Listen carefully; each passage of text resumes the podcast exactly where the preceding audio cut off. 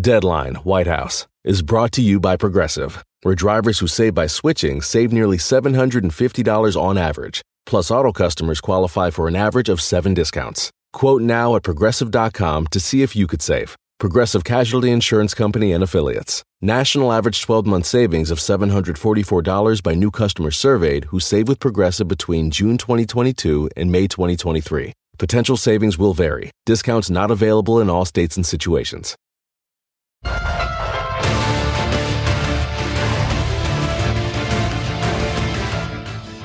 Hi there, everyone. It's 4 o'clock in New York. We start with what is an extraordinary statement, even by the standards of a failed wannabe autocrat who plotted a coup against his own government and recently dined with white supremacists.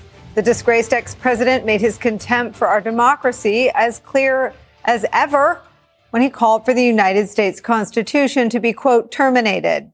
From the Washington Post reporting on this development, quote, Trump's message on the Truth Social platform reiterated the baseless claims he has made since 2020 that the election was stolen. But he went further by suggesting that the country abandoned one of its founding documents. That post came a day after Twitter's new owner, Elon Musk, claimed he would expose how Twitter engaged in free speech suppression in the run up to the 2020 election. But his Twitter files did not show that the tech giant bent to the will of Democrats. But Trump doubled down anyway on Sunday, saying this, quote, unprecedented fraud requires unprecedented cure, exclamation point. Of course, there was no fraud, unprecedented or otherwise, in the last election. And then in a post earlier today, Trump tried to walk it all back, denying that he ever called for the quote, termination of the Constitution. Charlie Sykes puts it perfectly in the Bulwark today. On Earth 2.0, a rational and totally imaginary world, this would be the clearest, easiest, most obvious moment for Republicans to rid themselves of this troublesome and deranged demagogue. But we are on Earth 1.0, and this is the Republican Party of 2022 we're talking about. It is a party completely enthralled to its most extreme elements, addicted to all sorts of disinformation, and essentially committed to an anti-democratic agenda. And that is why you have Republicans saying things like this. Just listen to Republican Congressman Dave Joyce on ABC on Sunday. Can you support a candidate in 2024 who's for suspending the Constitution? Well, again, it, it's early. I think there's going to be a lot of people in the primary. I think at the end of the day, uh, you will say uh, whoever the Republicans end up pick, I'll fall in behind because that's even if it's Donald Trump and he's called for suspending the Constitution. Well, again, I think it's going to be a big field. I don't think Donald Trump's going to clear out the field like he did in uh, 16. That's not what I'm asking. I'm asking you if he's the nominee, will you support him? Uh, I will support whoever the Republican nominee is. And I just don't think that at this point he'll be able to get there because I think there's a lot of other good quality candidates out there. It's a remarkable statement. You just you'd support a candidate who's come out for suspending the Constitution? Well, you know, he, he says a lot of things. Uh, you have to take him in context. But that's an extraordinary statement. You can't come out against someone who's for suspending the Constitution. Well, first off, he has no ability to suspend the Constitution. Secondly, but he says he's for it. Well, you know, he says a lot of things that, uh, uh, but that doesn't mean that it's ever going to happen. So you got to accept uh, exact fact from fantasy. Let's not speed past that moment. This is exactly how Trump happened. All of the Republicans in Washington and around the country said, mm, says all sorts of stupid, you know what. That means he's going to do it. He did all of it all of it and then some. New York Times reports that while just a handful of Republicans did do more than that, condemn these specific comments from Trump, quote, far more remain silent, including Kevin McCarthy, the House Minority Leader who hopes to become Speaker when Republicans take control of the chamber in January and who made a point last month of declaring that Republicans would read the Constitution out loud. Ha! On the House floor on their first day in charge. You can't make this up. But for people whose dedication to the Constitution goes beyond just lip service, literally, the significance of Trump's comments are clear. From one Liz Cheney, quote, Donald Trump believes we should terminate, quote, all rules, regulations, and articles, even those found in the Constitution, to overturn the 2020 election. That was his view on January 6 and remains his view today. No honest person can now deny that Trump is an enemy of the Constitution. That is where we begin today with some of our favorite reporters and friends. Jake Sherman is here, co-founder of Punchbowl News and an MSNBC contributor.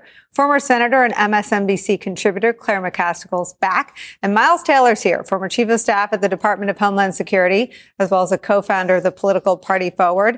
Um, I don't know where to start. I mean, Jake, you were here when we thought that the bottom had finally announced itself, Trump dining with um, anti Semites and white supremacists. Um, but here we are, terminating the Constitution. What's going on? That's a good question. What is going on? Um, I, listen, I, I, think that this is going to be, uh, leave aside the substance, which is horrible in and of itself. This is now the story of the week. This is what every Republican uh, in the Senate and in the House is going to have to respond to for the next, you know, five days and, and going forward. So it's the president again putting his party in a terrible position of having to to respond to this nonsense. Um, and and by the way, the clip that you showed of Dave Joyce is striking for a lot of reasons, Nicolle. But most notably, Joyce is one of the party's remaining moderates. Joyce is um, leads a Republican governing group that just last week um, uh, put out a letter in favor of McCarthy and said we need to get down to the business of governing. And now uh, on uh, on a Sunday show, he indicated that he wouldn't dump Trump even after he said he wanted to suspend the Constitution. So just another mess created by the former president for Republicans. I mean, I guess, Miles, that's what cowardice looks like. Maybe I'll play it again. Um, here's all the times, though, that we already know Trump sought to suspend the Constitution. It's all um, on tape. This is from the public hearings of the January 6th committee. President Donald Trump's intention was to remain president of the United States despite the lawful outcome of the 2020 election and in violation of his constitutional obligation to relinquish power. What the president wanted the vice president to do was not just wrong, it was illegal and unconstitutional. But in your view, what he was asking you to do would have violated your oath to the Constitution, both the United States Constitution and the Constitution of the state of Arizona. Yes, sir. I did not want for the Department of Justice to be put in a posture where it would be doing things that were not consistent with the truth, were not consistent with its own uh, appropriate role, or were not consistent with the Constitution. And, and I assume you also would agree the president has a particular obligation to take care that the laws be faithfully executed. That is one of the president's obligations, correct. There is no defense that Donald Trump was duped or irrational. No president can defy the rule of law and act this way in a constitutional republic, period.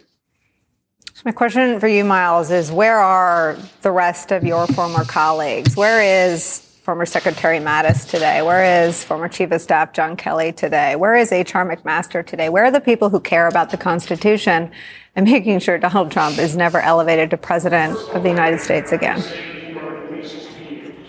Well, and Nicolle, as you said, where are all the other sitting Republican members of Congress on this question? And I'll address yours in a second here, but I'll say one of the very first uh, senior Republican members of Congress who expressed concern to me about Donald Trump in 2015 was a man named Jim Kolbe. And Jim Kolbe was a Republican congressman who uh, I was having a conversation with, and I said, Look, I think Donald Trump you know, if he makes his way up in the GOP, is going to be a threat to the party. And Jim was one of the first people that said to me, no, Miles, he'll be a threat to the Constitution. And I later had to tell, tell Jim he was right when I was in the Trump administration, because as you know, Nicolle, his own cabinet thought he was such a threat to the Constitution that they considered suspending his presidency with the 25th Amendment because Trump wanted to suspend the Constitution. In fact, he talked often lovingly about the Insurrection Act, which he saw as a way to deploy the military and subvert the Constitution's uh, efforts to make sure that civilian law enforcement uh, is what enforced the law of the land.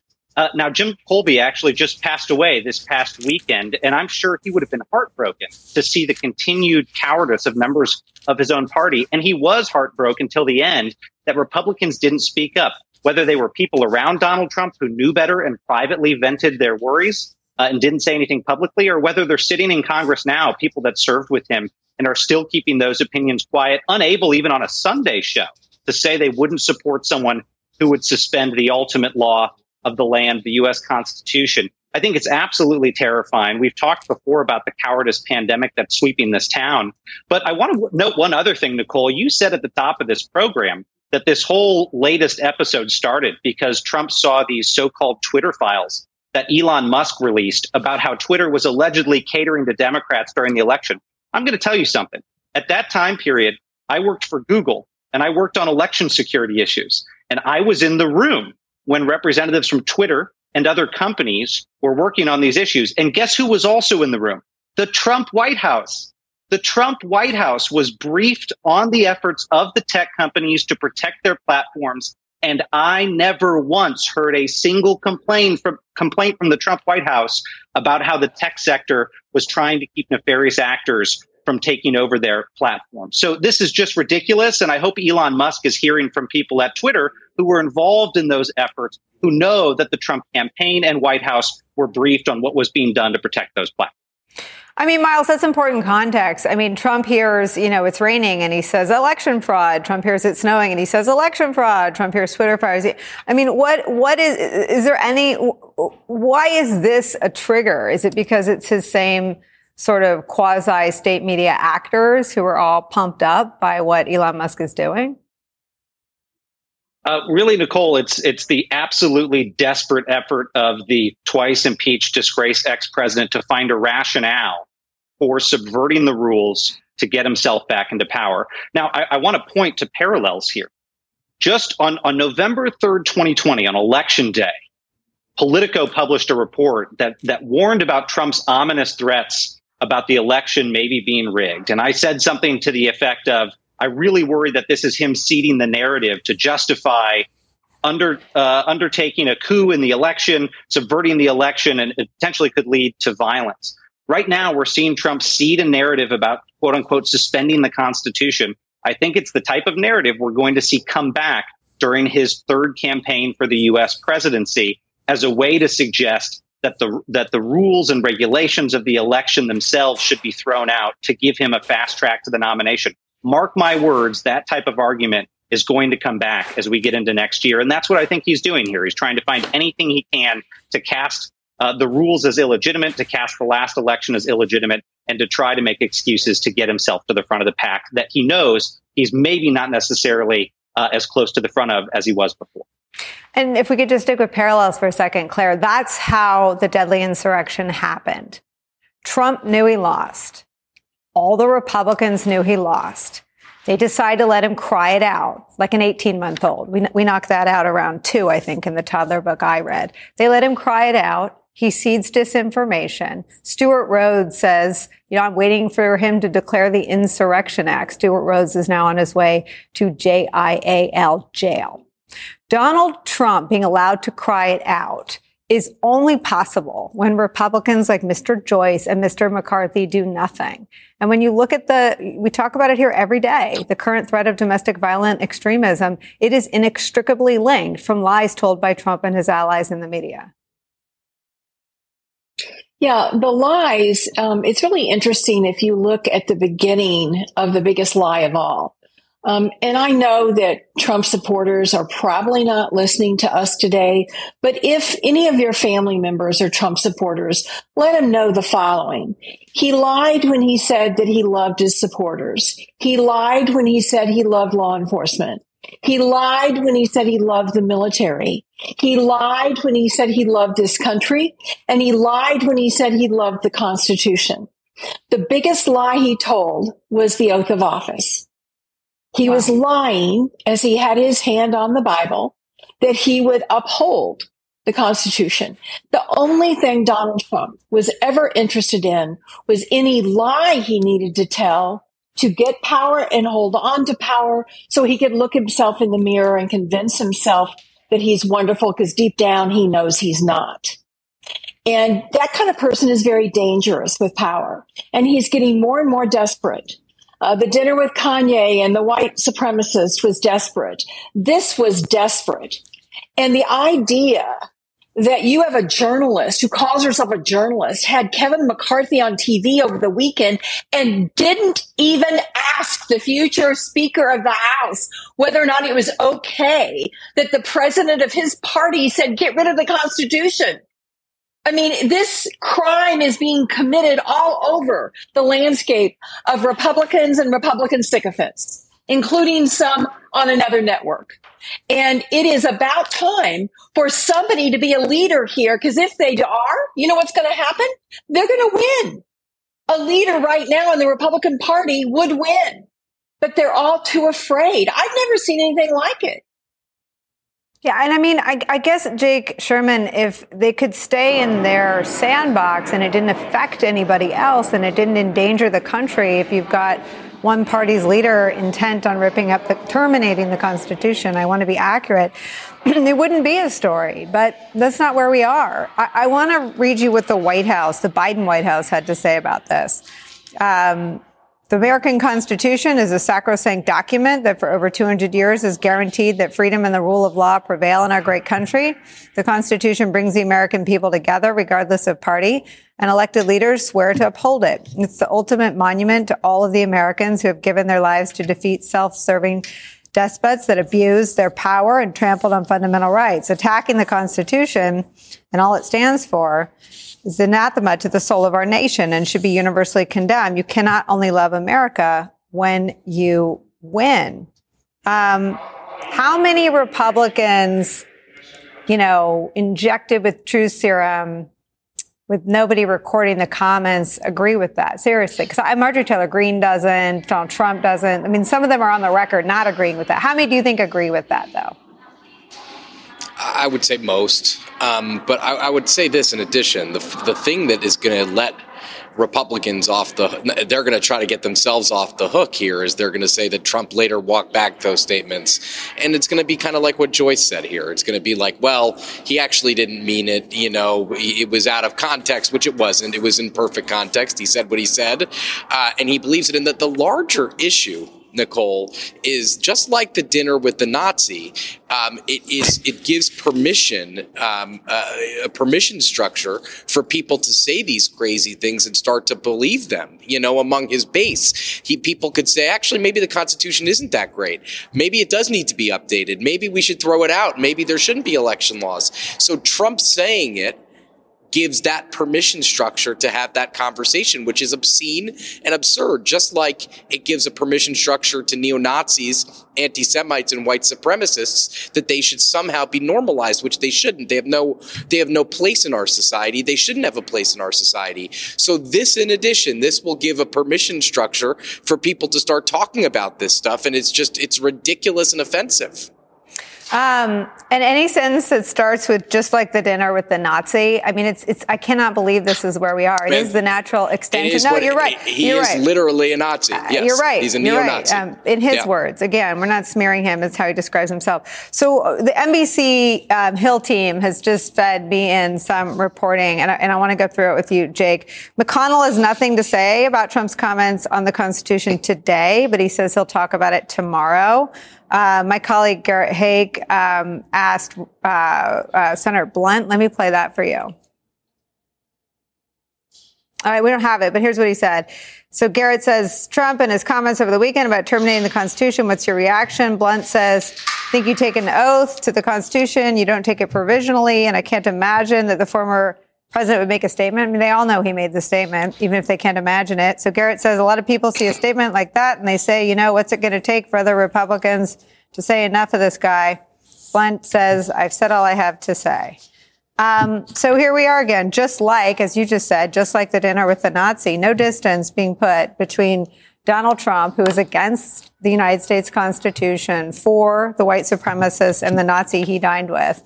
Um, nothing. And, and weaker. I mean, impeached twice, lost the U.S. Senate for Republicans twice, lost the presidential in 2020, got, you know, shellacked in the midterms in 18, and really made it impossible for anything more than a little red dribble in 2022. And they got nothing. You know, I, I, will say this about McConnell. I think he's probably waiting to be on camera because I think he's he uh, he does his press conference on Tuesdays, so he typically likes to say these things on camera. I imagine, just like last week when he said anybody who would dine with these Nazis or white supremacists do not belong anywhere close to the White House. I have to imagine he'll say something similar. Roy Blunt retiring. Um, I'm not again. I'm not making excuses. I'm just putting context around this. I think he he basically in my conversations with him in the last couple weeks has had zero patience for Trump and zero desire to talk about him. But this is where we've been since 20 since 2017 Nicolle. This is not a surprise. I mean every single week when trump was in the white house we don't have to revisit it but every single week there was some other bizarre happenstance. Every in every week since then there's been some other ridiculous comment by Trump and they're sick of it. That doesn't mean but but guess what Nicolle? I didn't make them run for public office they ran for public office as Republicans because they're adults and they're free thinking adults. If they don't want to have to, uh, to answer for Trump anymore, then they could say, I'm done with the guy and I'm not, or I'm not going to be in public office anymore. I don't have much sympathy for people who don't want to talk about Trump just because it's inconvenient for them. They decided to run for public office. I didn't make that decision for them. And Miles, what's different now? What we know now thanks in part to the public sworn testimony of Stephen Ayres, is that Trump's words do manifest themselves into violent actions and the intention to carry out even more violent actions. Hanging Mike Pence didn't come from this show. Wasn't our idea. We would never advocate for that. Trump supporters did.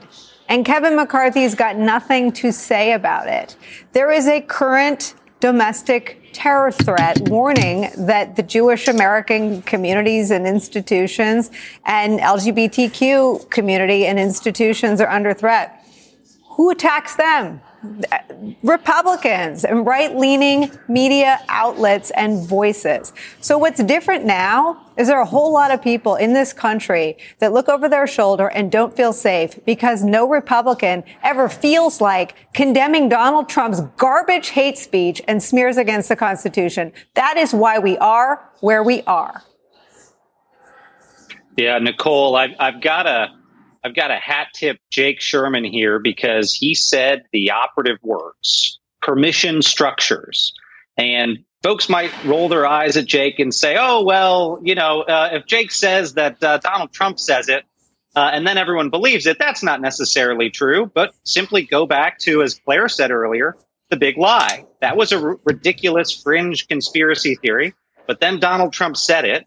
And two and two and you know some years later, uh, you've got 75% of Republicans who still believe that big lie. So, to Jake's point, you create that permission structure to say the Constitution should be terminated, and it opens the pathway for millions of Americans to start believing that and to start spreading that. And as you note, Nicolle, that can then jump the tracks into violence. At the beginning of the Trump administration, there were only a couple of hundred domestic terrorism investigations in the United States. Now, it sounds like a lot, but compared to international terror, there were thousands. By year one of that administration, it had gone up to a thousand. There were as many domestic terror investigations of ISIS as there were of domestic terrorism, which is the first time I'd ever seen that in my career. By the end of the Trump administration, do you know where we were? DHS and the FBI had nearly 3,000 domestic terrorism investigations across the United States. It had blown up threefold over his first year. That's stunning, and it shows you this isn't just talk. The talk can lead to physical intimidation and violence. And we're in the midst of that right now as a country, as we saw weeks ago with Paul Pelosi, all the way back to the insurrection with Mike Pence, as you said, and as we've seen with the roughly tenfold increase in death threats against sitting U.S. members of Congress. Claire, what is the beginning of the beginning of getting out of this? Or are we nowhere near that? Well, it's a good question. Um, you know, I think what really is going to be the death knell for Trumpism is, in fact, Kevin McCarthy leading a, a razor thin majority in the House. Um, because crazy is going to be on parade every day. Mm. Uh, he is going to elevate and amplify those parts of the party that he must have to get that title that he's yearned for for decades. And he's showing that he is not a leader right now. I mean, uh, what would really be the end of this is if the leadership of the House and the Senate and Republican governors from all over the country came together for a joint press conference in Washington and said, We've had enough. We've had enough. Um, we now know, they know he means what he's saying, Nicolle. They can't stand him. They know he's hurting the Republican Party. But you know, the worst part about this is they know he means it. He mm. wants to suspend the Constitution. He wanted those people to attack Congress and hurt people and cause an insurrection and a bloody con, a, a, bloody conflict in the Capitol that day. He wanted it. He was glad it was happening. And they know that. That's why this is so egregious. And, and the, uh, the irony is if they would all come together and reject it, it'd be done. He'd, he'd have 10 or 15% of the Republican Party. The racists and the bigots would still want to hang out with him but everybody else would be gone. But they simply do not have the strength of character to do it. Well, and so as Jake said, another week gone to defending the most extreme elements, not even just in the Republican Party, but of the dark web. I mean, it's, it's become, if it wasn't so dangerous and cynical and sick, it would be comical. comical. I mean, the, the politics of it are so politically suicidal. It's just madness. Jake Sherman, thank you so much for bringing us your reporting. Miles Taylor, thank you for sharing your expertise and taking us in the room at Google. Claire sticks around. When we come back, the conservative Supreme Court hearing a case today over free speech and discrimination. A business owner who says she doesn't want same sex couples as her customers, despite a law that is on the books there to protect those couples. It could set the tone in this country for all types of discrimination depending on the outcome. We'll talk about that coming up. Plus, the White House and the FBI are very closely watching what has happened in North Carolina. There was an armed attack on two energy substations, leaving thousands of people there without power for days now. The search for answers about who was behind it and why it happened is underway. Later in the program, the two Senate candidates in Georgia delivering closing messages today. Our good friend Joy Reid is on the ground there, and she will be our guest. All those stories and more when Deadline White House continues after a quick break. Don't go anywhere. Caesars Sportsbook is the only sportsbook app with Caesars rewards. That means win or lose, every bet brings you closer to the types of perks only Caesars can offer, like hotel stays at over 50 iconic destinations, bonus bets, daily profit boosts, tickets to the game, dining, and so much more. Whether you're a new or existing customer, Caesars Sportsbook is always rewarding. Must be 21. Gambling problem? Call 1 800 Gambler. Caesars Sportsbook. Don't just spectate, participate. So, back in 2018, the U.S. Supreme Court took up a case pitting LGBTQ rights against religious conservatives. It narrowly ruled in favor of a Colorado baker who refused to make a wedding cake for a same sex couple. Remember that? But the majority opinion essentially said at the time that it would wait for a quote, future controversy to decide the broader legal questions about whether the First Amendment allows businesses open to the public to discriminate based on religion or free speech objections. In the years since, the court refused several opportunities to answer that question, but today the day has come.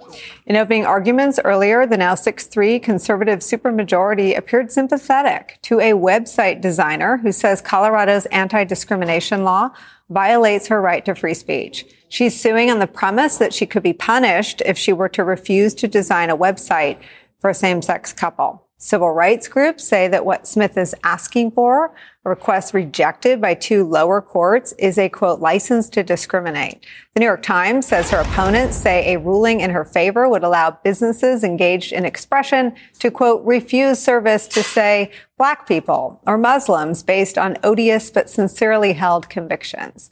And here was Justice Sonia Sotomayor this morning. How about people who don't believe in interracial marriage? Or about people who don't believe that disabled people should get married? What's, where's the line? I can choose not to sell to those people? Not this website? Because it's my speech? Joining our coverage, Maya Wiley, former assistant U.S. attorney, now president of the Leadership Conference on Civil and Human Rights. Brian Fallon's back, executive director of the Progressive Judicial Advocacy Group, Demand Justice.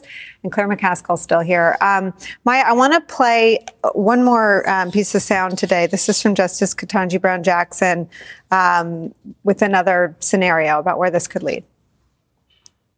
Can you give me your thoughts on a photography business in a shopping mall during this holiday season? They want to have a sign next to the Santa that says only white children. Why isn't your uh, argument that they should be able to do that? And may- maybe it is.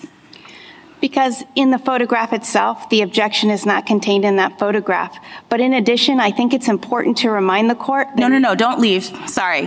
What do you mean? I mean, the objection, just like your uh, client's objection, is to expressions that uh, violate their own views of what is being depicted. I mean, Maya, what, what Justices um, Ketanji Brown Jackson and Justice Sotomayor lay out is, is truly terrifying, um, but seems um, possible. Sadly, both are true. It is terrifying, and it is possible in a court that has taken a case that flies in the face of its own precedent, something we've seen before. And here's what I mean by that. Um, and, and I'm going to get personal here because my parents, a black man and a white woman, got married in 1961 in this country, and that was before the Supreme Court in Loving versus Virginia said interracial marriages. You can't discriminate. You can't stop people from getting married because of their race and had all these implications because my parents had to find a place where they could find people willing to serve them for their marriage process. Uh, even though it was not illegal in New York State, which is where they lived at the time.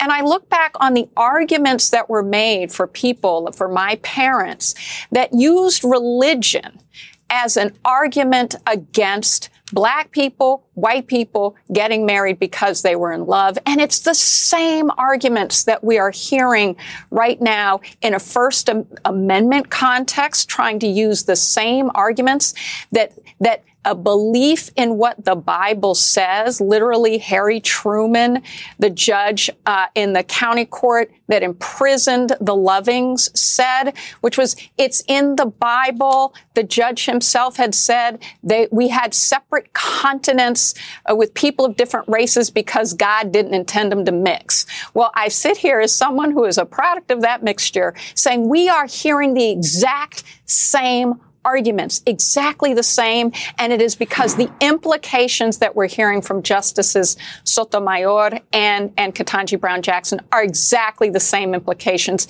It comes for all of us, so we have to stand together on this. Maya, I want to follow up with something that I, I read. I read twice. It, I couldn't believe this was real. Um, this is NBC's reporting. Alito jokes today about Black Santa during arguments. Alito asked whether a black Santa at the mall is obligated to take a picture with a child dressed up in a KKK outfit, even if he doesn't want to. Justice Elena Kagan asked whether the same applies regardless of whether the child is black or white or any other characteristic. Alito quipped, quote, you do see a lot of black children in KKK outfits, right? All the time, end quote, drawing scattered laughter. Is this where we are? You know, apparently it is where we are, and we're here for all the wrong reasons, and it has nothing to do with what our Constitution says and with the way in which we look to the Supreme Court to protect fundamental rights.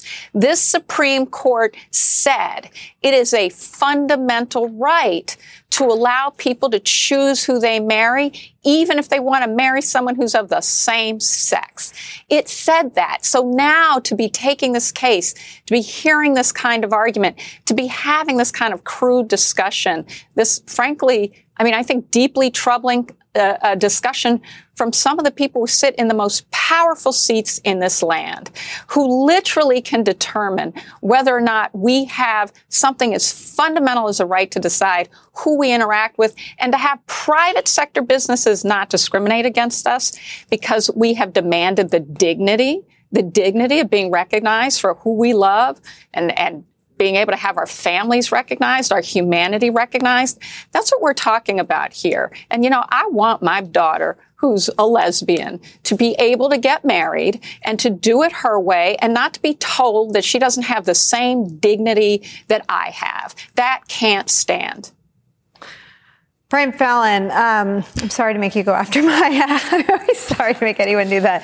Um, let me read you this from the New York Times. The decision to hear this case at all, Miss Smith's case, was probably driven by several factors an increasingly assertive six justice conservative supermajority, a sense that Ms. Smith's designs were more likely to be expression protected by the First Amendment, and the desire of at least some justices to undo or limit Obergefell the 2015 decision establishing a right to same-sex marriage. So, so this is real. It's on. What Justice Thomas wrote in his opinion when Roe versus Wade was overturned is very much part of the fabric of this court.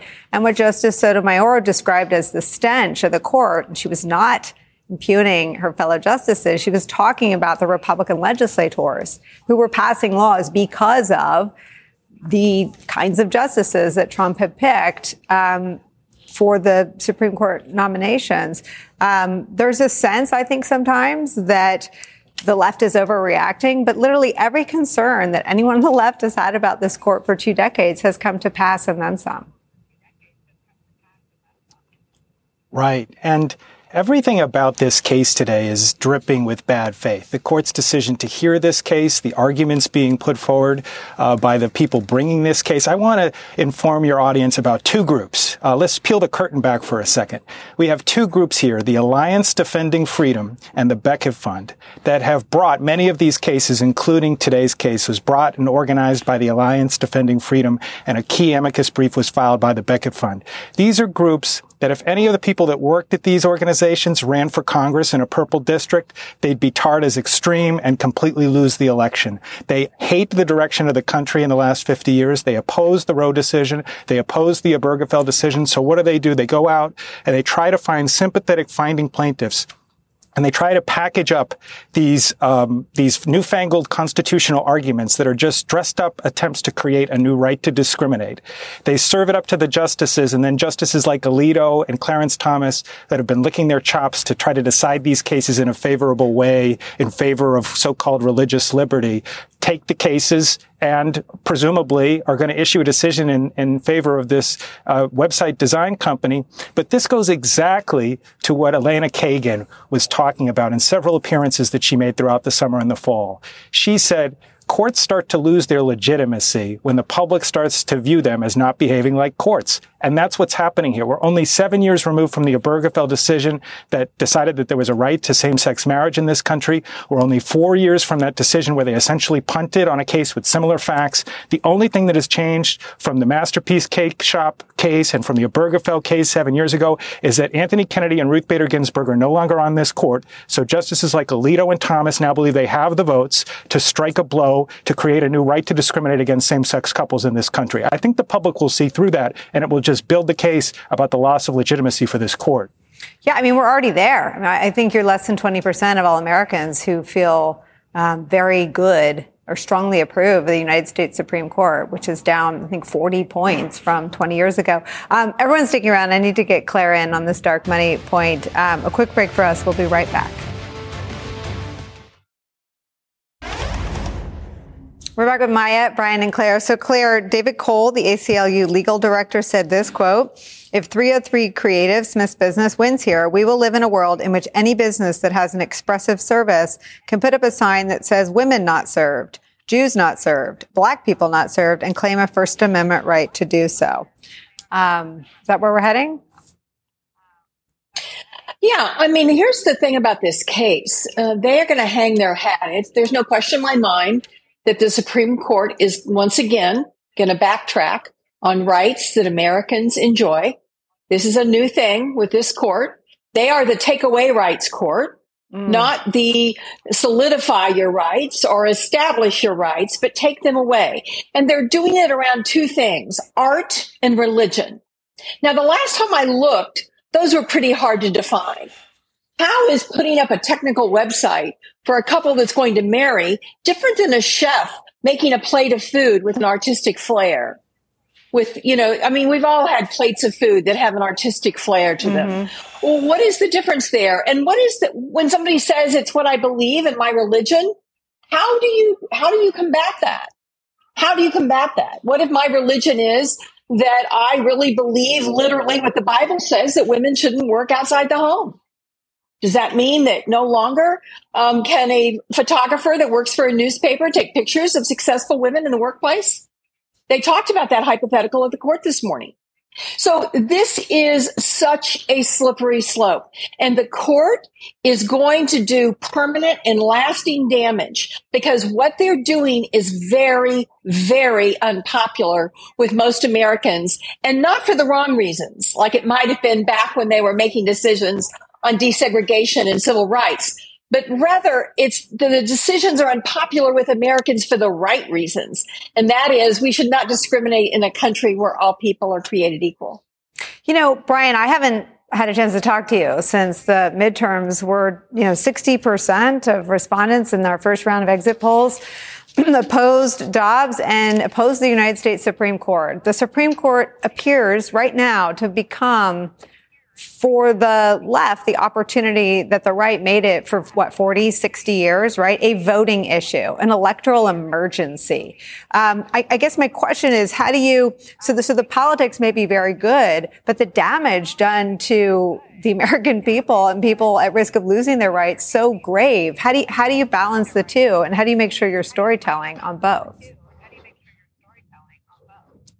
Well, you're absolutely right, Nicole. The midterms told an, an, extremely important story, both in terms of evidencing the backlash to unpopular decisions like the Dobbs decision, and also vindicating the idea that democracy is actually a salient concern among the public, which was an open question right up until the weekend before the midterms. We had Democratic consultants going and criticizing President Biden for talking about our democracy being at stake.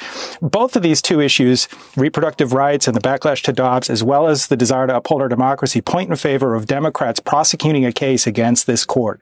And that begins, I think, with doing things like investigating the recent revelations in the New York Times report from a couple weeks ago mm-hmm. about influence campaigns that have been waged to try to sway these right-wing justices. And that's why I think it's great news, for instance, that the House has announced in the twilight of their time holding the gavel that they're going to hold a hearing this week. Uh, I hope that they'll uh, call Reverend Schenck the whistleblower in that article to testify. But really the hope for investigating these types of issues lies in the Senate since the House is going to be changing hands in, in a month. And so I hope that the Senate will take the baton up, Durbin and Whitehouse, folks that have the gavel in the Senate, because it's one thing to make a case against the Supreme Court in terms of the unpopular decisions that it's reaching. It's another thing to show the sort of the corruption and the special interests are, are at work, because that proves that this is not the rule of law that's being carried out. This is not constitutional interpretation that these justices are carrying out. It's power politics being played by politicians in robes. We need to tell that story to the American public. Maya, last word.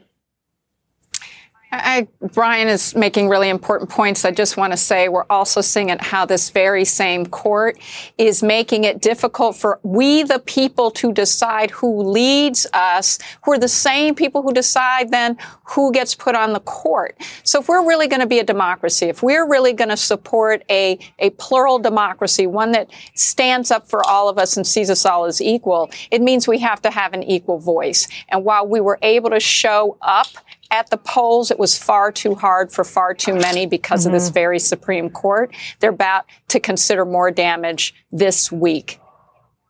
Maya Wiley, Brian Fallon, and Claire McCaskill. Let's come back, the four of us, when the House has, as, as Brian said, in the twilight of the Democratic controlled House, um, that hearing. Uh, thank you so much for being with us on the story today. Up next for us, officials are calling it targeted and intentional a, targeted and intentional attack on a North Carolina power grid. The FBI is now involved. What they could be looking for in terms of a motive when we come back. That story's next. Caesars Sportsbook is the only sportsbook app with Caesars rewards. That means win or lose, every bet brings you closer to the types of perks only Caesars can offer, like hotel stays at over 50 iconic destinations, bonus bets, daily profit boosts, tickets to the game, dining, and so much more. Whether you're a new or existing customer, Caesars Sportsbook is always rewarding. Must be 21.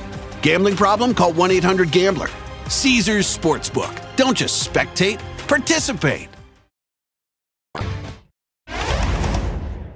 45,000 people were left without power amid freezing temperatures after a suspect or suspects shot up two power substations in Moore County, North Carolina around 7 p.m. Saturday evening. The FBI has now joined the investigation into what officials are describing as a targeted attack. Authorities say the motive is at this hour unknown.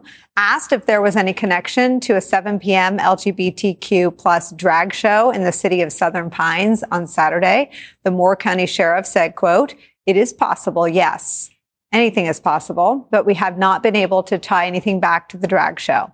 The county declared an overnight curfew for the remainder of the week, and around 33,000 people still, right now, remain without power. That could last until Thursday. Joining us, former FBI Assistant Director for Counterintelligence, MSNBC National Security Analyst Frank Figliuzzi. So, Frank, the FBI's there. Um, what questions are they asking? What would you ask? Well, we all want to know who and why. And that's where the FBI comes in, not only generally when they respond to crimes and support locals and, and, state authorities like this, they're going to develop a profile. They're going to help with forensic, physical evidence, all of that. Yes. But we know the FBI, of course, is the lead agency for an act of domestic terrorism and they're going to be pursuing motive here. And yes, it's quick and convenient to say, look, we, we know about this planned drag show in town. It happens, I think, every year. And yes, the coordinators of that show said they had been receiving uh, unprecedented levels of threats or, or, disagreement over this. So they'll be exploring all of that, the communications around that event. But let's not necessarily do the quick and convenient thing because there's something much larger going on here, Nicole. We saw something similar to this out in California in 2013. It's never been solved. It was at a Pacific Gas and Electric facility with sniper fire was used to take out transformers at a substation. And it woke everybody up in law enforcement to how vulnerable the threat was to our infrastructure, our power grid. And lots of security took place after that, cameras and patrols and all kinds of things that are in place now, particularly at a big player like Duke Energy in North Carolina where this happens. So this requires a degree of sophistication. The bigger thing going on here is the knowledge it takes to know what you're shooting at, what equipment, the relay system, the backup that's going to happen to the next substation when the first one you shoot at goes down. And then we know in law enforcement that there's been increased chatter and even specific instructions as recently as last year in something called the Accelerationist Handbook that shows you how to do this. The theory behind this, the idea, the bigger idea here is that you can quickly destabilize society and get to chaos if you pull the plug, literally. They see electricity, Nicole, as the great equalizer in society that makes mm-hmm. everybody kind of equal. They don't like that. So they want survivalists and white nationalists. This is the far right side of accelerationist theory, because there's a far left side too. But the far right side, which has been chatting about this ad nauseum for the past couple of years, thinks that you pull the plug and you get to the chaos to destabilize society. And the guys with the weapons, the guys who've trained on weekends for survivalists, you know, to become survivalists, they, they get the power at that point. Frank, late last week, we also saw DHS and the FBI issue a new security, Homeland Security bulletin, specifically warning um, communities, uh, Jewish communities and LGBTQ plus communities that there was a heightened threat level against them. What questions will the FBI be asking in those areas? So uh, you're right to link these these two things, the bulletin and and then this event, because you know bulletins don't come out of thin air, right? You it's intelligence driven, and so there's chatter out there that drove this bulletin. You know, the analysts aren't going, Hey, I think Tuesday we should release something about the threat of severe weather. No, there's a forecast happening, right? So let's see what happens with regard to FBI now going to DHS and their own analysts talking to each other and saying, yeah. Now, anything in that chatter that looks like North Carolina, that looks like the drag show in North Carolina. We all know, you've been reporting on it, that the, the drag show theme that, you know, oh, this is all about targeting children and grooming children. That's out there big time. And people even on so-called mainstream media are claiming, you know, people should be killed for in association with drag shows. So all of this is combining to have an increased threat environment. Don't be surprised if this ends up not as some teenagers out for a, for a crazy night, but rather domestic terrorism motivated people. It's just amazing how often we come back to a conversation about domestic terrorism. It's just it's a it's such a sea change, you know, in our adult lifetimes. Um, Frank Figliuzzi, thank you so much for helping us understand it at this point. A quick break for us, and then my friend and colleague Joy Reid will join us live from Georgia. Don't go anywhere.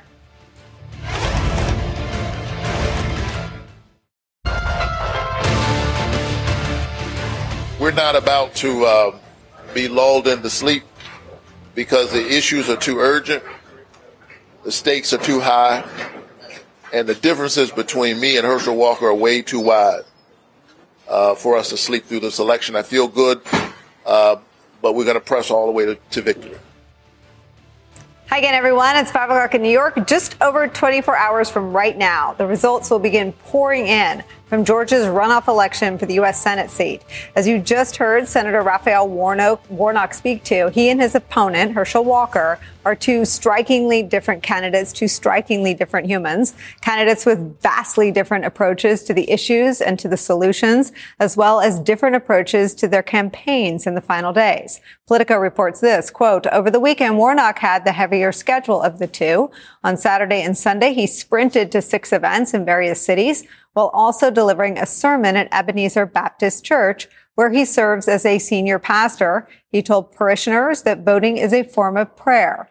Walker appeared at two events, a tailgate in Atlanta before a University of Georgia football game on Sunday, where he did not speak and a Sunday rally in Loganville where his stump speech touched on everything from complaints about pronouns and critical race theory to funding law enforcement. That limited schedule of walkers is reportedly making his Republican allies sweat. The New York Times reports this quote, some have feared that Walker, who was endorsed by Trump, is running out of time to draw in moderate conservatives and black voters who make up about one third of Georgia's electorate and appear to overwhelmingly support Warnock. But if white Republicans across the state show up for Walker, it could propel him to victory, which means this race could all come down to tomorrow and tomorrow's turnout. The runoff election has already seen record early voter turnout, especially in Democratic leaning counties. According to the Secretary of State's office, 1.85 million voters have cast early ballots through the weekend, almost all of them in person. But in last month's general election, Republicans won the day of election day vote. The choice before Georgians is stark, as Senator Warnock spoke about this weekend when reflecting on his previous runoff victory just two years ago. Watch.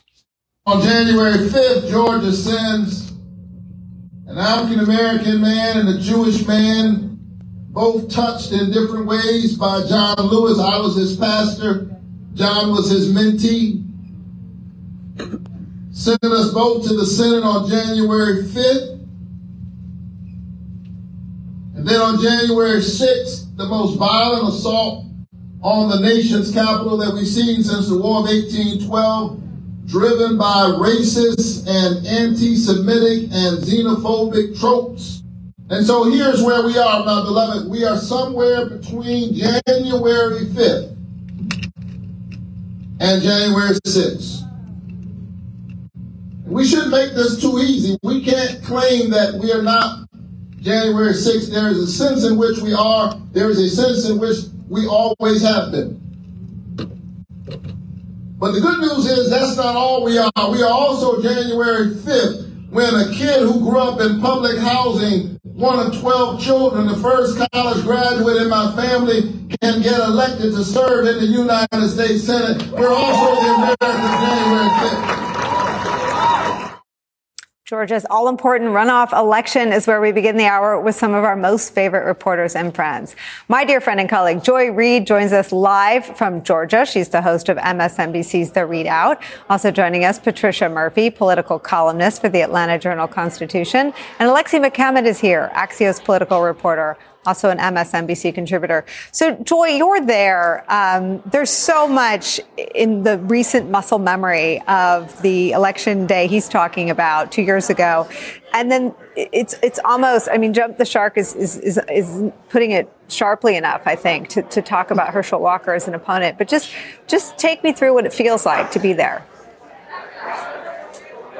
Well, I have to tell you, first of all, I'm at Manuel's Tavern, which is a uh, legendary spot uh, for Democrats here, going all the way back to Bill Clinton was here, um, Jimmy Carter, you name it, every sort of star of the Democratic Party has been here in this space. So this is sort of a sacred space to be t- coming from tonight. Uh, you know, I think there's a certain, on the one hand, level of exhaustion in Georgia. It, yeah. it feels like this is the vote state in the union because they have to vote essentially twice a year, every year, uh, because of this runoff situation. And so there's a certain amount of exhaustion. But I also think that for particularly for Democrats um, in this state, it's a matter of pride at this point. Um, you know, they see Reverend Warnock, Raphael Warnock, Senator Warnock, as uh, you know, really a pride of the state. You mm-hmm. know, he is obviously the pastor of Ebenezer Baptist Church, a legendary church here. He's in that tradition. He's more of a traditional politician that's running a more traditional campaign. Uh, whereas Herschel Walker is is something else, uh, and I think that at this point, it's a matter of pride of saying that Georgia ought to be represented by a certain uh, level of person with a certain level of dignity, and so that's yeah. kind of what I'm hearing over and over. That people that people are willing to come back out and do this again and again and again. Uh, I've heard some people express surprise that it did that you know Warnock didn't go over 50 percent in mm-hmm. the uh, election in chief, and so there was you know our good friend Sahil Kapur has some great reporting that there's more than 77,000 voters who, uh, you know, reported not having voted in November because they thought they assumed Warnock would win and are now coming out and voting. And that demographic, you know, they're more Asian American, they're more Latino, they're more African American. Demographically, they look a lot like Warnock voters. So I think there, there's a cautious optimism on the Warnock side of this, but I think there's a fear. I have to be honest mm-hmm. with you. I've heard from people all over the country who keep saying to me, Herschel Walker absolutely cannot be a United States senator. There's a certain matter of yeah. humiliation in the idea of someone like that being a senator, to be blunt. All right, so you and I are the two that sort of sit there white knuckled, waiting for the results to come and wait for Kornacki to wave and have anything. And, and, and I think we both draw on some of the granular knowledge of campaigns. And, and it, what are you hearing from sort of operatives about what they need tomorrow in terms of same day vote when, when you look at the mountain of early vote. But, but I, I know we're going to talk to Nick Corasaniti that, you know, the mail-in vote is, is all but dried up because of the, the changes there. So just take me through yeah. what, what, what the targets are for same day vote.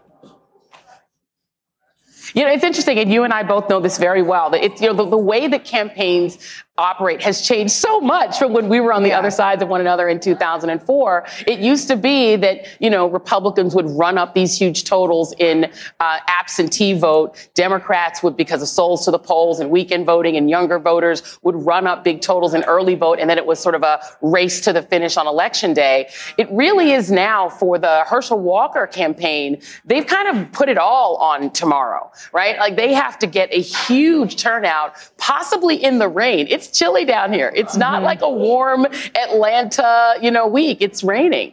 And so they now have to count on people being self-motivated enough to come because they're going to need to make up a lot of ground. Uh, the Warnock team has run up huge totals in the early vote. Um, just looking at the, you know, what the early vote looks like, it's heavily Democratic. It's slightly older, but there's a lot of young voters that are in there. It's got more Asian American, more African American, and more Latino voters than usual. Uh, and for a runoff, especially, this is record early turnout. That is really a Warnock vote. And so to, to, to channel my Steve Kornacki for a minute, it's now going to be a question of whether enough people are motivated by Herschel Walker himself, by something about him or his candidacy to come out and vote tomorrow. But he's barely campaigning. He's yeah. actually not campaigning. He's not talking to the press. He keeps the press 20 feet away from him. He's really not talking. Look, he challenged me to a debate, Nicole. I can't find him. he won't even call my team back. Like, we were like, sure, let's debate. He could have come here to Manuel's. He, he, we can't find him. Somebody tell him to call me. if he's watching, what is it, Herschel? If you're watching, um, I, that's amazing. I mean, that, that, that's an amazing strategy. And, and I guess one more thing, Joy. Walker ran so far behind Kemp and I think Kemp ran so far behind Raffensperger, and neither Raffensperger nor Kemp are on the ballot. So, what, what, like, what's the what? What's the right. what's the strategy? Well, and we and Claire McCaskill said this. It was so so brilliantly. The, the, the motivation to vote for Herschel Walker in November was the possibility of having Walker have the seat that gave Republicans the majority. That's off the table now. He's trying to make this complicated argument now. I think for voters that well now it's about who gets committees who gets the gavels that's not really a motivating, you know, message for voters generally for a runoff election. And he's not good at making the argument because he Mm. really can't explain what the committee process is or what he'd be doing. Like he's not good at explaining what being a senator means. So if he's the guy out there making the argument, well, this is about who gets committees and, and chairmanships on committees, that's really not a strong argument for him to make. So the, the sort of now what you're seeing is essentially a Herschel Walker campaign without Herschel Walker. They've essentially left it to, to Governor Kemp.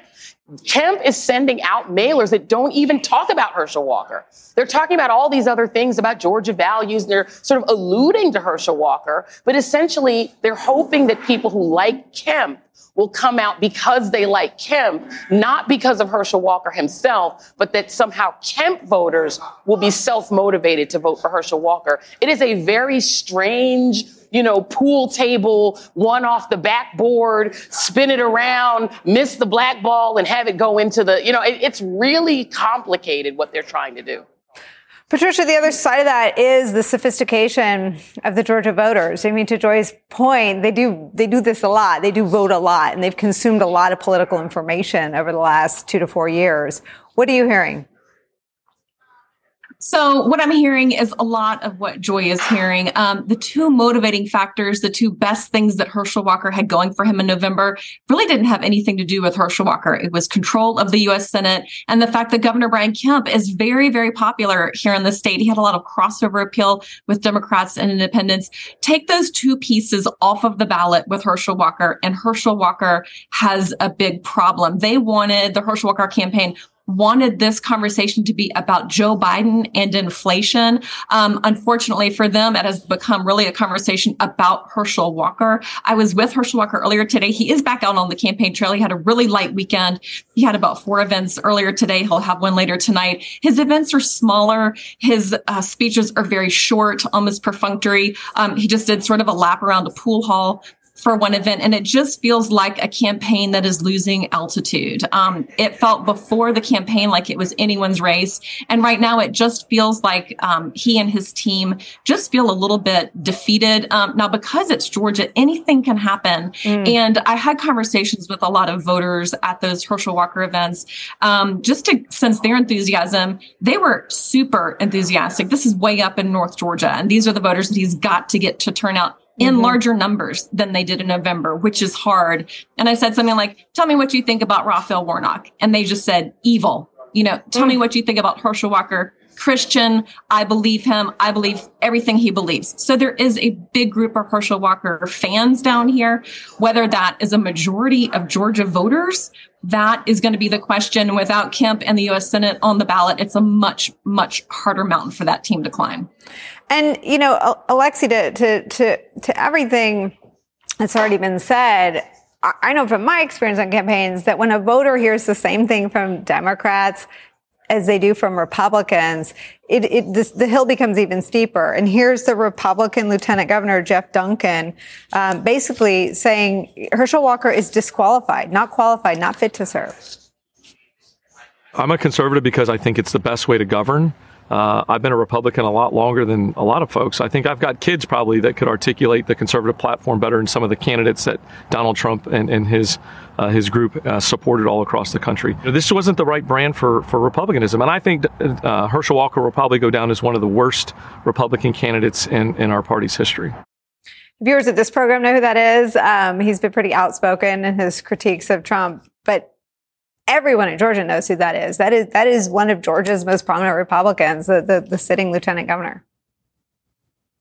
Yeah, and I mean, he's sort of saying the quiet part out loud that the Senator McConnells and others will not say, which is that Herschel Walker is not the most electable candidate. And that's, you know, being that's clear in November. That's going to be clear, I think, in the early vote numbers we've seen, which Democrats are incredibly heartened by. But when Republicans actually speak out loud about what they feel about Herschel Walker and his place in the party, they give other voters and Republicans cover not to support him, especially those who might be on the fence or who might be who might not know a lot about Herschel Walker. This just sort of reinforces this idea that you don't have to support the party after all. Alexi, you've got some great new reporting about um, a young Gen Z political superstar coming into close. Tell us about it. Yeah, and I'm curious if Joy ran into him, Congressman elect Maxwell Frost. He's only 25. He hasn't even taken his seat in the House yet, but Democrats have called on him to rally young voters and students today and tomorrow. The thinking is that young voters, those who haven't turned out yet, are motivated to do something that's more urgent. So they thought having him come, you know, the day before the day of the vote would be the most motivating for those voters. I had a colleague from Axios Atlanta, Emma Hurt, who was at the event with Frost and uh, Senator Ossoff, and she said that there were a lot of people there, very excited, you know, getting up on their feet, cheering. She said it sort of felt like the reception that a boy band would get at times. so, you know, clearly the rally worked uh, to their favor today, but that's how Maxwell Frost, I think, will continue to be used throughout the party. Joy, you and I both had him on a show. So he he has a lot of retail political skills that people two, three, four times his age do not possess.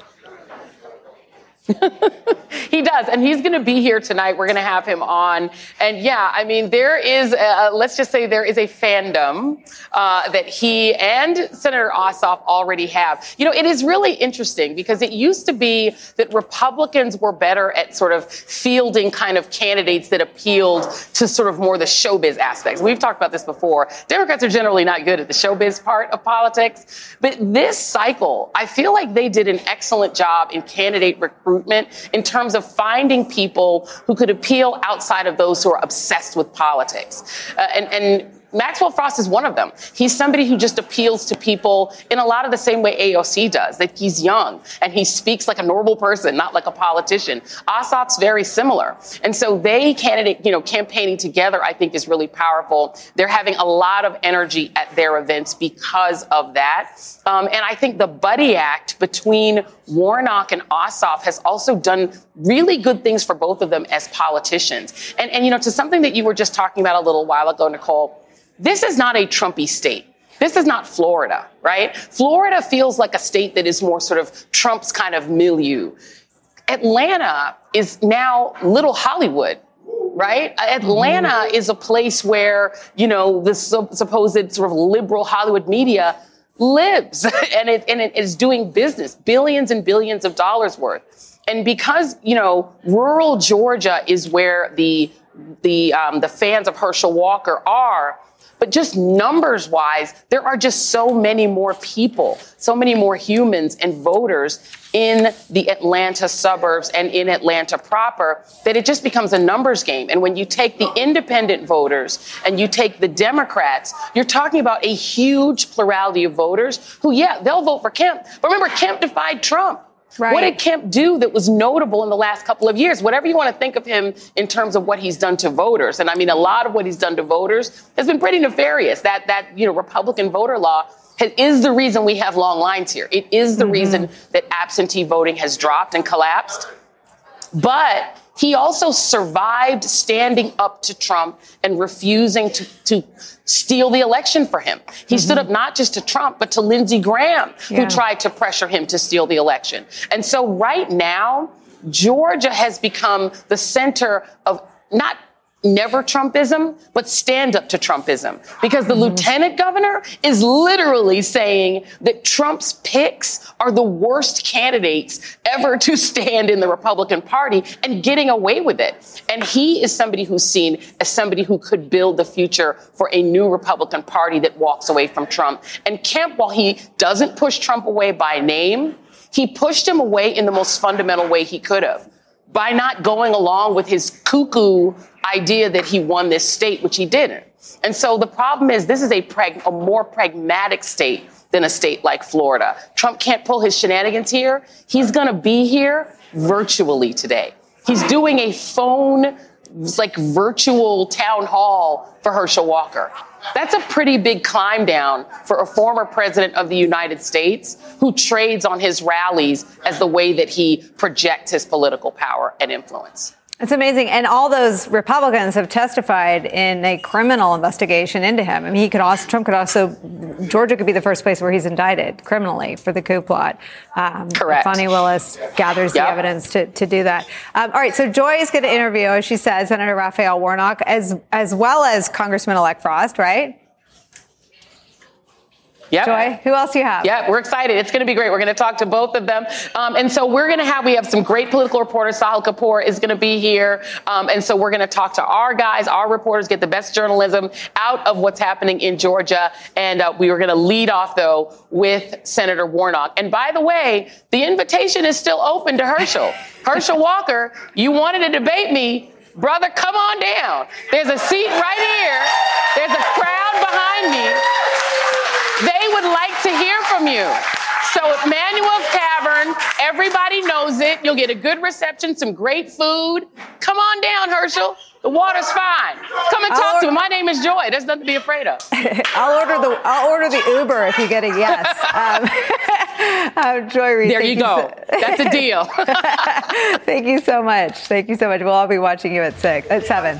Uh, Patricia and Alexia are sticking around. we're going to get to that other reporting that we're talking about. We'll be joined also by Nick Corasaniti, still ahead as well. As we've been discussing, early voting in Georgia's Senate runoff has been strong. It's not the whole story. How Georgia's new voting law that Joy just mentioned, signed by Governor Kemp, suppressed those absentee mail-in voters heading into tomorrow's election.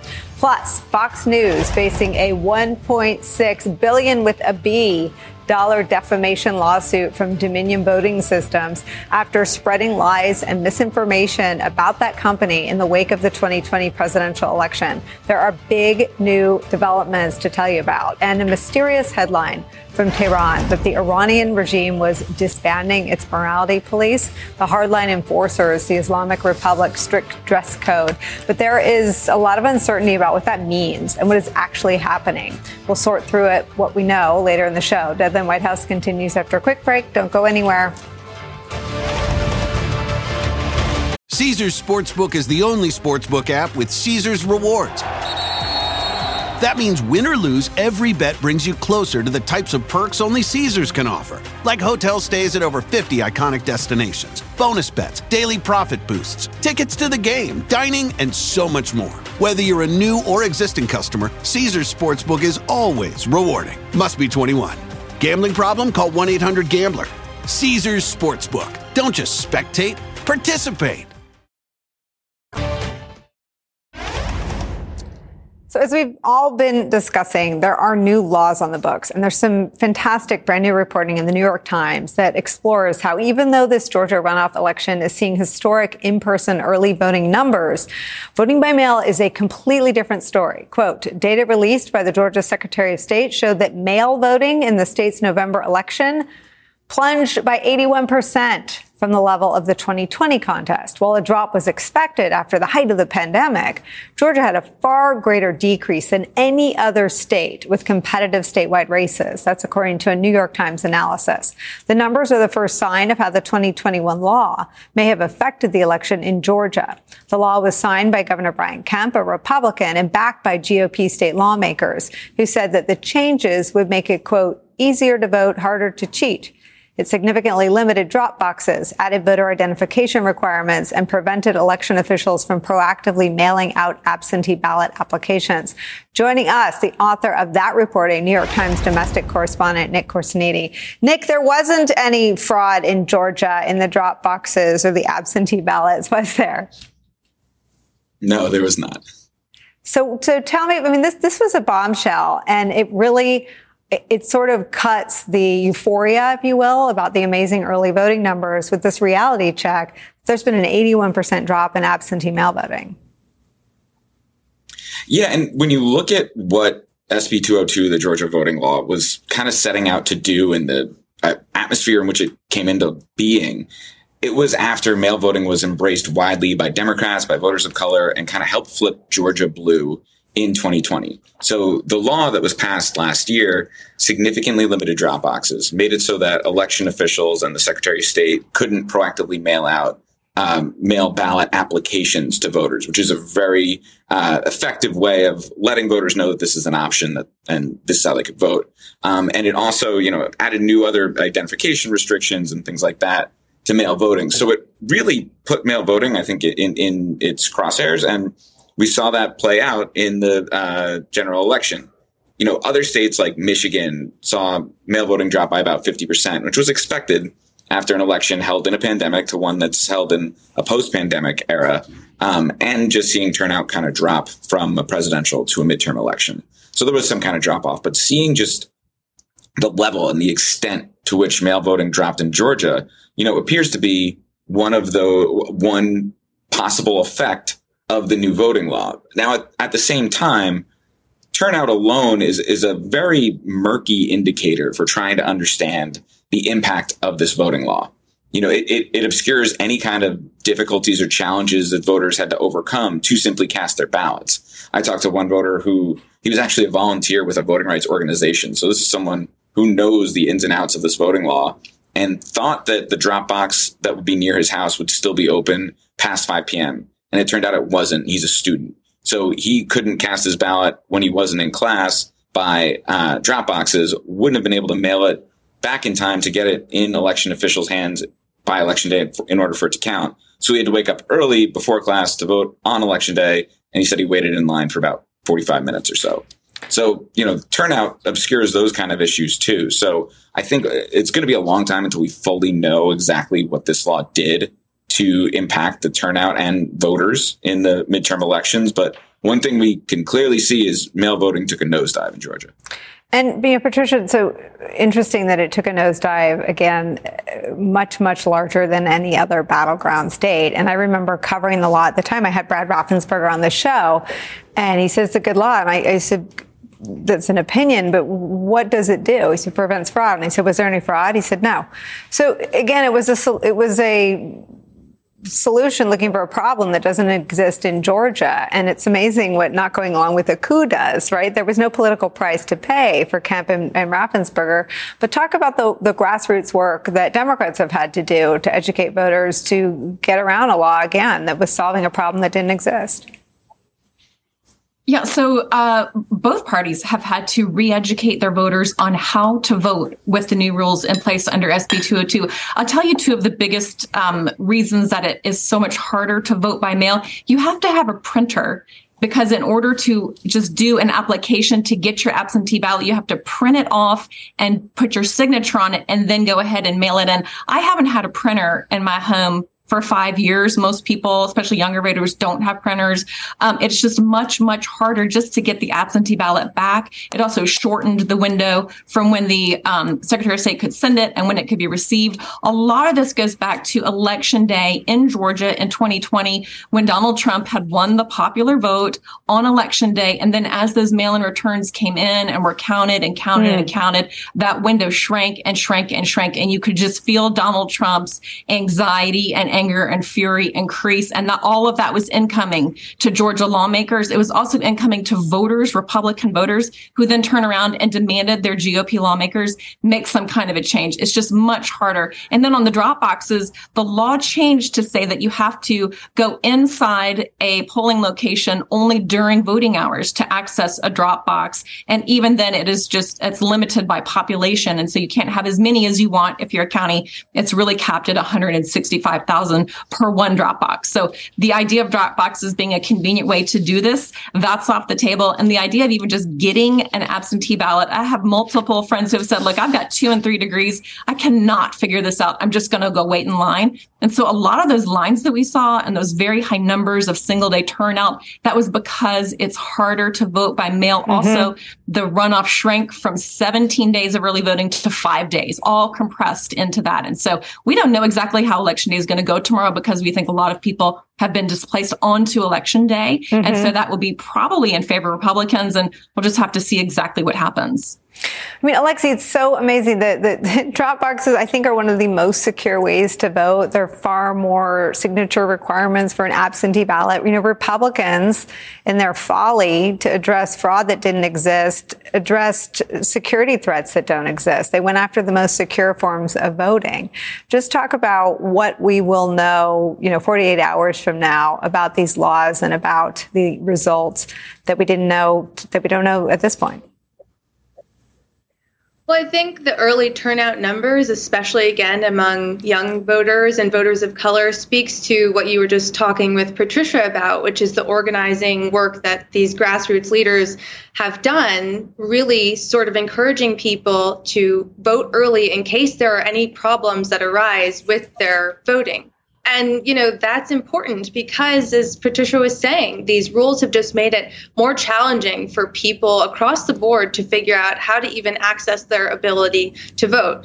We will see tomorrow whether and how the extent of that affected Democrats. I guess we'll also see whether and how it cut down on the fraud that didn't exist uh, or led to more voter fraud in some cases. But I, I, think, you know, Republicans want this to be their ongoing culture war. And they love talking about how, again, as we were just discussing in 2020, they say things went awry with no evidence. And they've used that conspiracy theory to change laws and make it harder for people to vote. It's amazing. Nick, Patricia, Alexi, thank you so much for spending time with us today. Nick, thank you for your reporting. Ahead for us, the deposition of a top member of the Murdoch family in that 1.6 billion with a B dollar lawsuit against Fox, where Dominion's defamation case stands after so much disinformation. That story's next.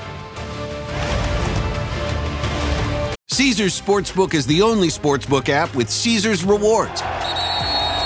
That means win or lose, every bet brings you closer to the types of perks only Caesars can offer, like hotel stays at over 50 iconic destinations, bonus bets, daily profit boosts, tickets to the game, dining, and so much more. Whether you're a new or existing customer, Caesars Sportsbook is always rewarding. Must be 21.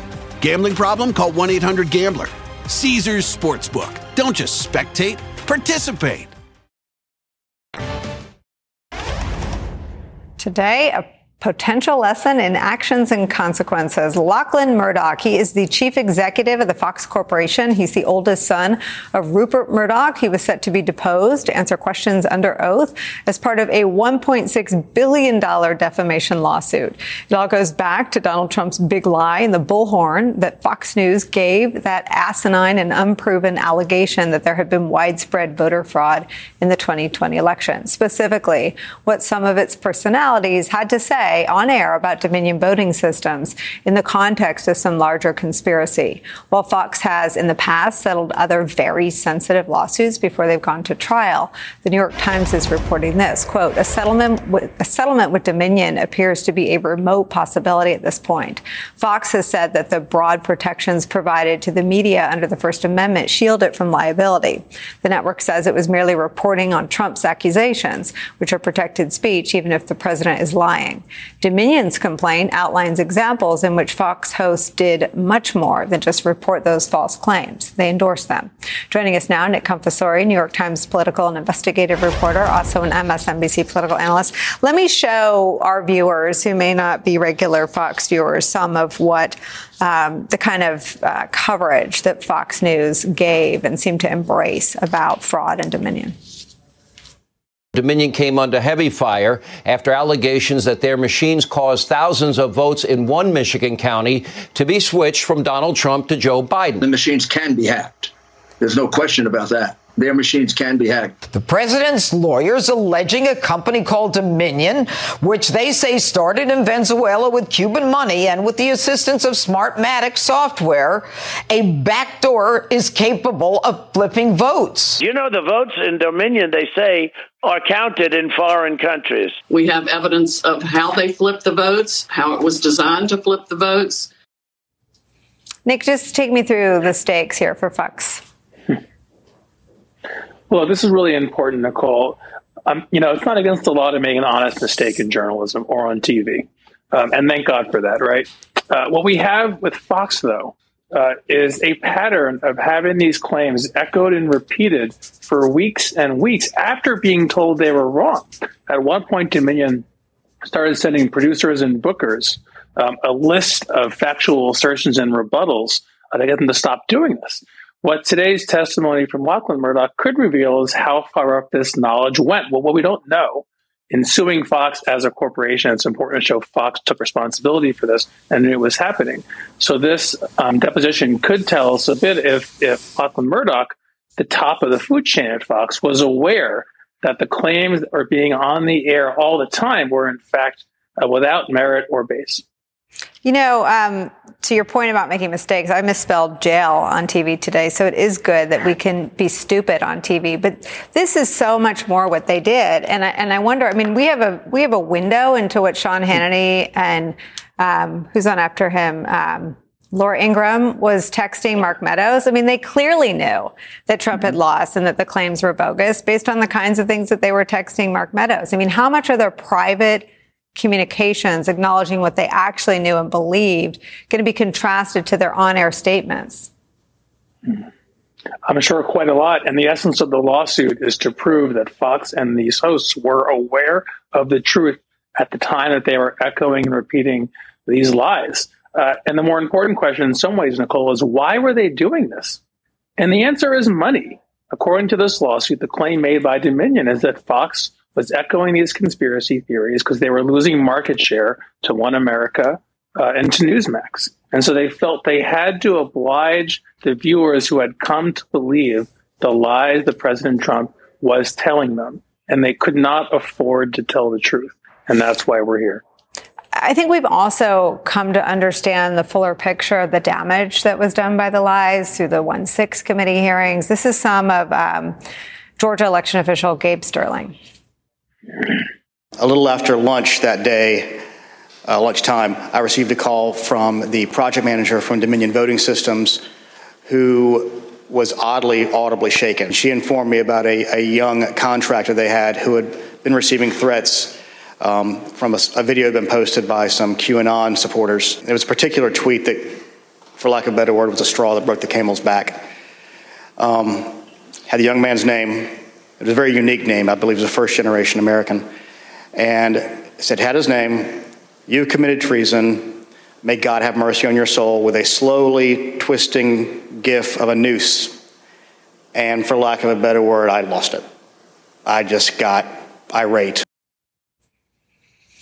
Uh, that person was under threat because of these lies. So was Mike Pence. You know, if you're going for a more marquee name, there was a gallows created to hang Mike Pence because of the lie of voter fraud. I mean, how much is the actual physical danger that the lie put people in a part of this, or is it more narrowly focused? Well, put aside the um, headline names, Nicolle, it was also the election administrators around the country, volunteers for canvassing boards, you know, kind of good citizens who were volunteering their time to do work no one else wants to do, to count votes and make elections work right. There have been threats against them across the country. And it is all rooted uh, in this cacophony of lies, this big lie about the stolen election, uh, and the decision by the president and his lawyers and these news channels to advance those claims all around the country and convince a lot of people they were true. That is the source of so much of the anger and dangerous behavior that we see. And it continued through the midterms. It is a lie that almost can't be undone by facts because people um, are there to believe that it's true instead of believing that they have lost. And that's been a poison to the democratic process, a poison to elections. Does $1.6 billion hurt Fox? It even hurts Fox. It would hurt me, it would hurt you, but it definitely even hurts Fox. Um, or we would end you or me, but um, as, as, you said, these lies are lucrative. Um, so it, it, it, it's interesting that it's a meaningful sum even for Fox. Um, Nick, we're so glad you're on this story. We're going to continue to um, call on you to, to, take us through the big developments. Thank you for being with us Thank today. You. Shifting gears for us, what is really happening in Iran after reports that the regime's so called morality police has been disbanded? Is that window dressing or is that real? We'll break down that story after a quick break. Don't go anywhere.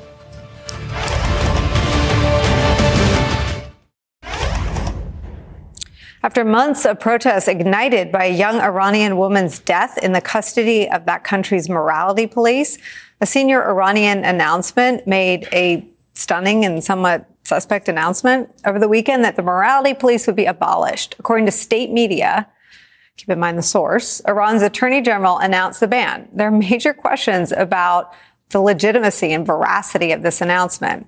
Demonstrators in Iran seemingly dismiss these reports entirely and continue with plans of three days of general strike across the country, heaping more pressure on the regime, which sees its greatest threat since coming to power in 1979. Let's bring in Ben Rhodes, former deputy national security advisor to President Obama, now an MSNBC contributor. How did you? I, I know a lot of Iranian um, dissidents really view this with immense skepticism. How did you see this as sort of papering over what they're actually doing, or real? Well, I think there are a couple things we can take, take away from this, Nicolle. The first is the way in which this rolled out indicates either some disagreement or tentativeness in the government itself. This was not an assertive announcement from the Supreme Leader's office. Uh, this was kind of put out there almost like a, a, trial balloon or almost reflective of potential divisions inside the Iranian government. That tells you that you're talking about a government that doesn't really have its stuff together, that doesn't really know what its playbook is. They've tried the crackdown playbook and it's still not working. The second thing is, even if this announcement were true, it is clearly too little, too late. Uh, and a lot of these revolutions demands that you know might have if you'd met them early in the revolution, might have uh, led some people to go home. Right now, those demands are no longer just to abolish the morality police. It's against the entire nature of the regime of the Islamic Republic. So the main takeaway is this is not going to mollify the protesters. This is not going to turn off the unrest that we've seen. And it speaks to a regime that is badly rattled by what's happening in the streets. I mean, it seemed directly targeted to Western audiences, not to alleviating any of the brutality on the mostly women, young women, and young people who are out in the streets. What is the danger of something that's this sort of propaganda driven? And what do we need to watch out for when covering this regime with the appropriate amount of skepticism and distrust? Well, uh, yeah, it speaks to some cynicism here. I mean, in, in terms of the response of the protesters, I have to think that unless they see fundamental changes in the nature of the regime, uh, this is not going to go anywhere in terms of addressing their concerns.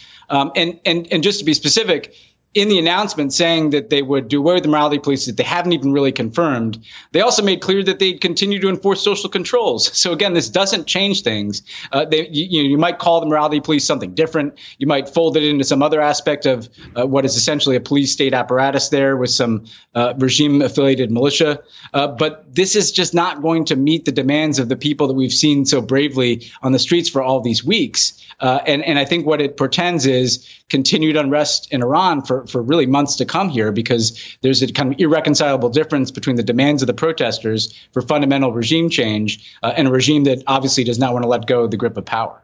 Do you think we have a full picture of the brutality that the protesters are enduring? I don't, uh, because these protests appear to be completely nationwide. The Iranian government goes to great lengths to try to conceal the truth from outsiders. We get glimpses of it from social media, and what we see is at times horrifying. And so, again, even though you may have announcements like these that are tailored, like you said, in part to international audiences, uh, the lived reality of Iranians on the streets is what ultimately is going to determine how protesters view this regime's willingness to negotiate or evolve. Uh, and we have not seen anything on the streets that suggests that this is a regime willing to change its ways. It's just amazing. Um, and it's, it's, honestly, it's challenging to, to get it right and, and to cover it. We're really grateful to you for helping us sift through this. Ben Rhodes, thank you so much. Quick break for us. We will be right back. Two quick and important updates we'll be following throughout the week in those investigations into Donald Trump and his family business. First, in New York State Supreme Court this afternoon, the jury in the Trump org tax fraud trial officially began deliberations. Former CFO Allen Weisselberg faces a 15 count indictment and the company stands accused of a 15 year scheme to compensate top executives off the books.